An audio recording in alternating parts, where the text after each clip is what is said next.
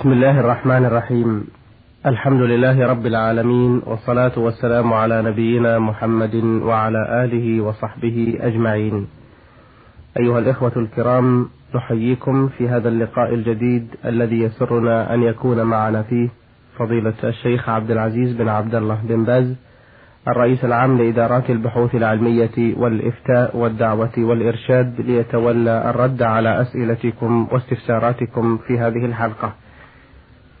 هذه أول رسالة في حلقتنا اليوم من المستمع علي عبد الله الزهراني من الباحة. يقول أنا رجل متزوج من ابنة عمي ومشكلتي هي أهل زوجتي فهم يحاولون إيقاع المشاكل بيني وبينها بتحريضها على كثرة الطلبات والإسراف في مالي وعصياني فيما آمرها به حتى الصلاة لا تصليها وذات مرة حاولت معها أن تصلي فرفضت فغضبت منها وقلت لها أنت طالق بالثلاث ولم أكن أقصد وخصوصا أن عندي منها ولد ولكني أخاف أن يملوا قلبه علي حقدا وكراهية فما رأيكم في هذه القضية؟ وفي الطلاق أفيدوني بارك الله فيكم. بسم الله الرحمن الرحيم. الحمد لله وصلى الله وسلم على رسول الله وعلى آله وأصحابه ومن اهتدى بهداه. أما بعد فلا ريب أن تحريض أهل المرأة للمرأة على عصيان زوجها ومخالفة أوامره وإدخال الأذى عليه في ماله وغيره من المحرمات ومن المنكرات التي يجب عليهم تركها والحذر منها. والواجب على المسلمين جميعا أن يتعاونوا بالبر والتقوى وعلى أهل المرأة بالأخص أن يتعاونوا مع ابنتهم ومع زوجها على البر والتقوى وأن يكونوا راغبين في صلاح ذات البين وعدم الشقاق بين الزوجين. هذا هو الواجب عليهم. إلا إذا كان الفراق بينهما أصلح في اجتهادهما في اجتهاد المرأة فإنهم ينظرون في ذلك بالطريق السوي وبالأساليب الحسنة لا بالأذى والظلم والعدوان. وفي إمكانهم أن يطلبوا من الزوج أن يطلقها من غير عوض أو بعوض ويوضح له الأسباب. أما إيذاؤه وتحريضها على أذاه ومخالفته من دون أمر شرعي فهذا أمر لا يجوز بل هو منكر. أما كونها لا تصلي فهذا أشد وأخطر. فإن ترك الصلاة كفر بالله عز وجل من الرجال والنساء جميعا. وقد صح عن رسول الله عليه الصلاة والسلام أنه قال العهد الذي بيننا وبينهم الصلاة فمن تركها فقد كفر خرجه الإمام أحمد وأهل السنن بإسناد صحيح. عن بريدة بن حصين رضي الله تعالى عنه. وفي صحيح مسلم رحمه الله عن جابر بن عبد الله الأنصاري رضي الله تعالى عنهما عن النبي صلى الله عليه وسلم أنه قال بين الرجل وبين الكفر والشرك ترك الصلاة. والتعبير بالرجل لا يدل على التخصيص وإنما تأتي النصوص كثيرا باسم الرجل لكون الرجل أفضل الجنسين وإلا فالحكم عام إلا ما خصه الدليل. فترك الصلاة كفر من الرجال والنساء جميعا. وقال عليه الصلاة والسلام رأس الأمر الإسلام وعموده الصلاة. وذروة سلامه الجهاد في سبيل الله. فإذا كانت لا تصلي فلا خير في بقائها معك أيها السائل. والواجب فراقها. لأنها لا تحل لك. قال الله كفر لهن حل لهم ولهم يحل لهن. بل يجب عليك تركها حتى تتوب. هذا هو الصحيح من أقوال العلماء أن ترك الصلاة كفر أكبر وإن لم يجحد التارك وجوبها. أما إن أن جحد وجوبها فقد كفر بالإجماع. لا خلاف بين أهل العلم في أن من تركها جاحدا لوجوبها فهو كافر. وإنما الخلاف فيما إذا تركها تهاونا مع إقراره واعترافه بوجوبها. والصحيح أن تركها كفر مطلقا. فالواجب على هذه المرأة التوبة إلى الله والبدار بذلك فإذا تابت إلى الله فهي زوجتك. وإلا فالواجب فراقها ومن يتق الله جعل له مخرجا. ويرزقه من لا يحتسب. والله يقول سبحانه وإن يتفرق عن الله كل من سعته فتعطيها طلقة واحدة احتياطا وخروجا من خلاف العلماء. نسأل الله لها, الهداية والرجوع إلى الصواب والحق. أما الطلاق اللي صدر منك وهو قلت أنها طالق بالثلاث فإذا كان واقعه هذا اللفظ وليس قبله طلقتان فإنه يعتبر طلقة واحدة رجعية على الصحيح من أقوال أهل العلم. لما ثبت في الصحيح عن ابن عباس رضي الله تعالى عنهما أن الطلاق على عهد النبي صلى الله عليه وسلم وعهد الصديق وفي أول خلافة عمر طلاق الثلاث يجعل واحدة.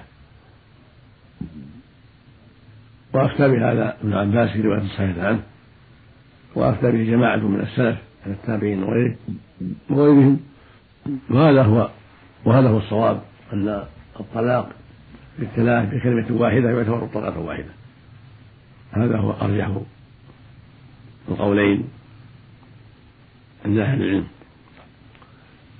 أما إن كان قبله طلقتان فقد انتهت. الطلقات الثلاث وحرمت عليك حتى تنكح زوجا غيرك.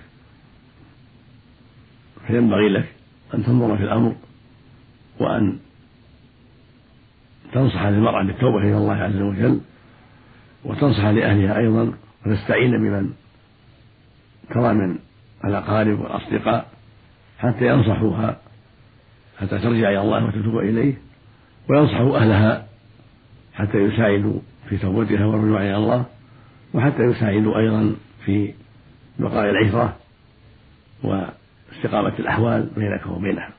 ونسأل الله للجميع الهداية والتوفيق. هذا سؤال من السائل عين طاء ألف هاء من الرياض. يقول أنا رجل متزوج وقد غضبت من فعل فعلته زوجتي فلم أتمالك نفسي ثم قلت لها أنت علي كظهر أمي ثم كررت ذلك مرات ومرات وطردتها إلى بيت أبيها لمدة ثلاثة أشهر. وبعد مضي هذه المدة راجعتها لفرط حبي لها وقد أنجبت أربعة أطفال منذ رجوعها وإلى اليوم ما زلت أذكر ذلك الموقف المشؤوم. علما بأني لم أكفر عن ظهاري طيلة هذه المدة.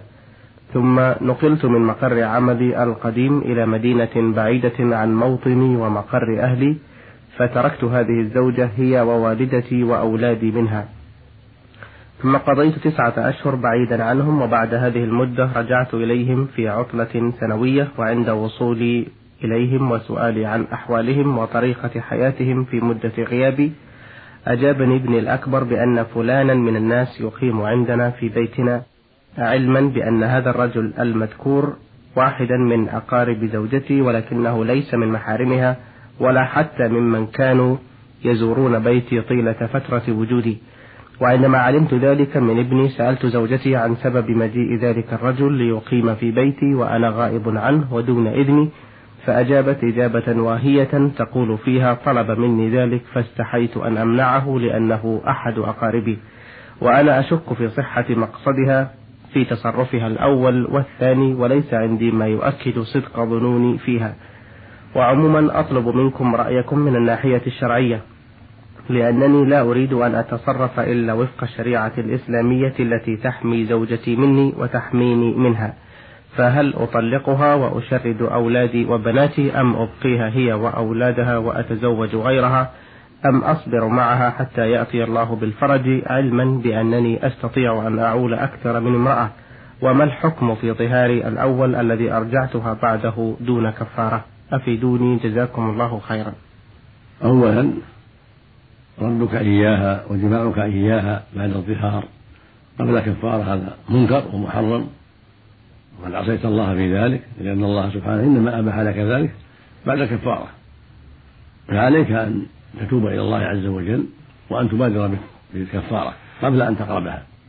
أن تمسك عن قربانها حتى تبادر الكفارة وهي عتق رغبة مؤمنة. فإن لم تجد فصيام شهرين متتابعين فإن لم يستطع فيطعم ستين مسكينا ثلاثين صاعا قبل أن تقربها. وعليك التوبة إلى الله جل وعلا والندم على ما مضى منك والإقلاع من ذلك والعزم ألا تعود في ذلك أنها صادقة. هذا هو الواجب عليك من جهة الظهار.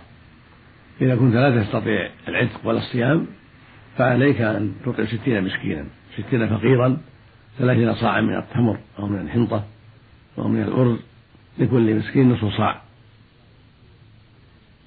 مقدار كيلو تقريبا هذا هو الواجب عليك وعليك أن تمسك عن جماعها حتى تخرجها الكفارة.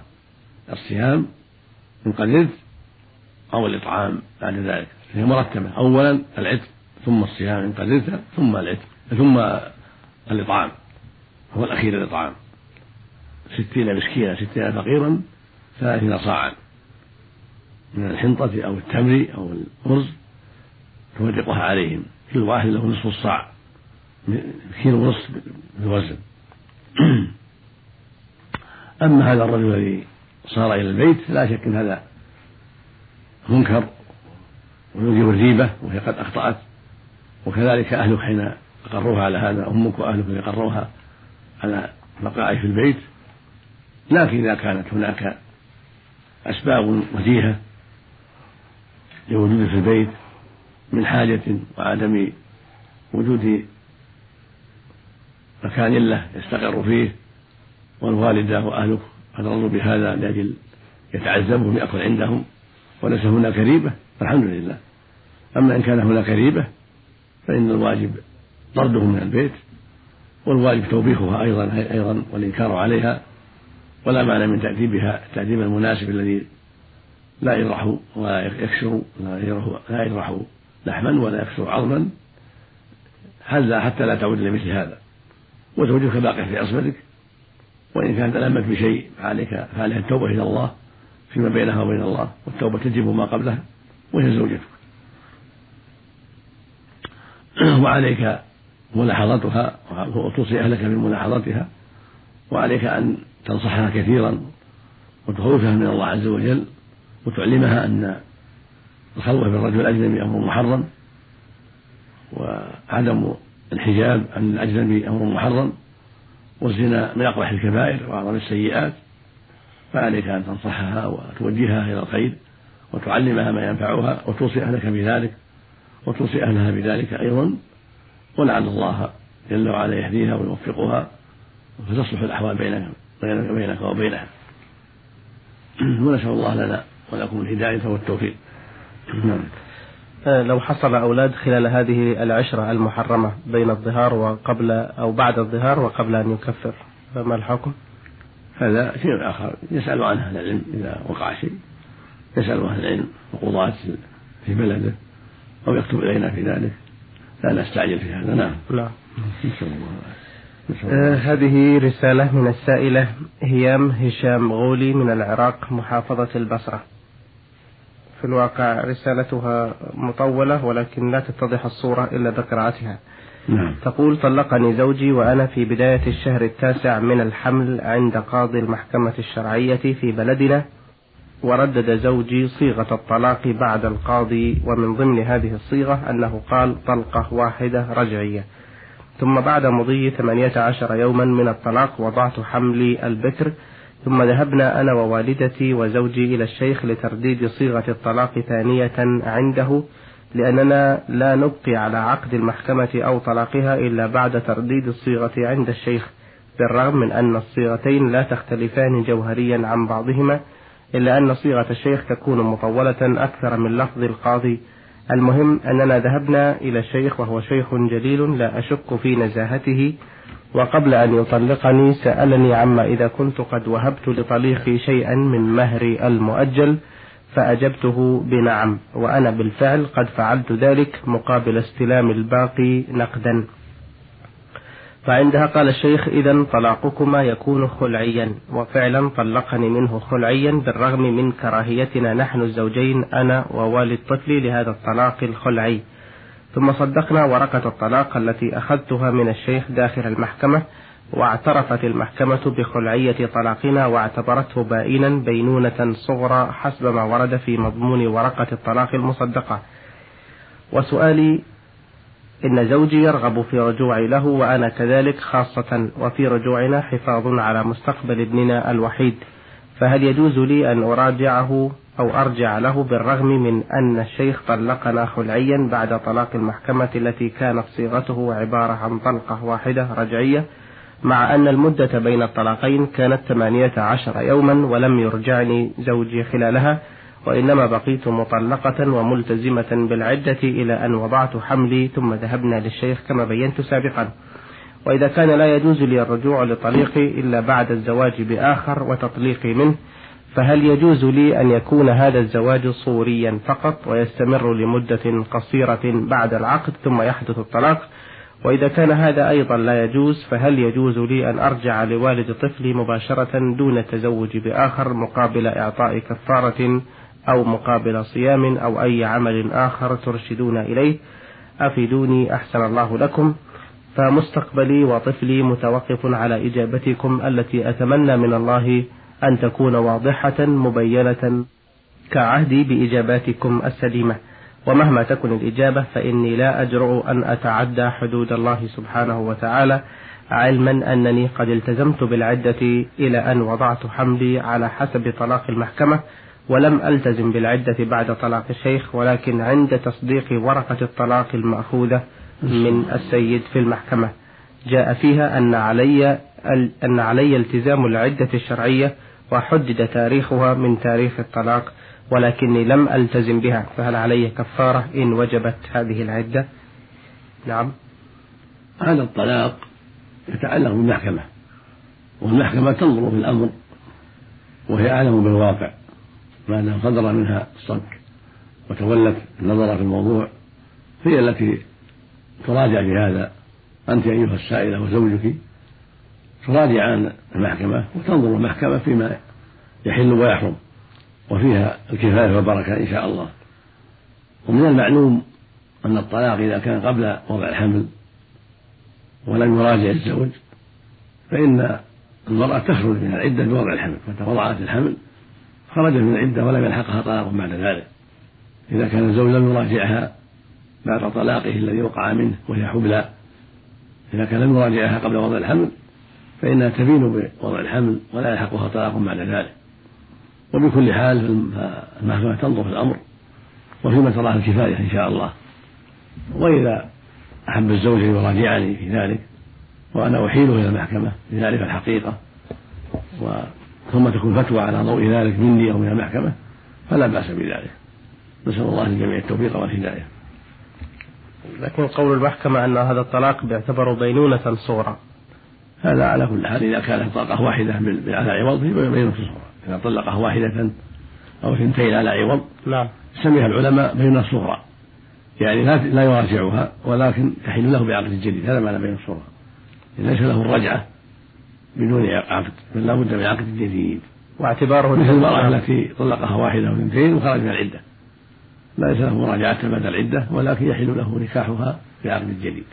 فهكذا إذا طلقها على عوض يسمى خلعا ويسمى طلاق خلع وتسمى الفرقة هذه فرقة بين صورة يعني يحلها العقد ولا تحل المراجعة فقط بل لا بد من عقد جديد ولكن لا تحتاج إلى زوج جديد بل يكفي العقد الجديد هذا مراد أما بيننا الكبرى فهذه لا يحلها إلا زوج جديد شرعي يطأ المرأة يتزوجها ويطأها البينة الكبرى. وهي إذا طلقها الطلقة الأخيرة الثالثة. فإن هذه بينة كبرى لا تحل لزوجها الأول حتى تنكح زوجا غيره. نكاحا شرعيا ليس نكاح تحليل. ويطأها الزوج الجديد. ثم يفارقها بعد ذلك بموت أو بطلاق. فإذا خرج من العدة بعد ذلك حلت الزوج الأول. بعد هذا النكاح الشرعي الجديد الذي فيه الوطن. أحسن الله إليكم. أيها الإخوة الكرام في حلقتنا اليوم عرضنا رسائلكم على فضيلة الشيخ عبد العزيز بن عبد الله بن باز الرئيس العام لإدارات البحوث العلمية والإفتاء والدعوة والإرشاد. وقد أجاب جزاه الله خيرا على أسئلة الإخوة علي عبد الله الزهراني من الباحة والأخ عين طاء ألف هاء من الرياض والأخت هيام هشام غولي من العراق محافظة البصرة. أيها الإخوة الأعزاء إلى أن نلقاكم في حلقة قادمة إن شاء الله. نستودعكم الله تعالى. والسلام عليكم ورحمة الله وبركاته.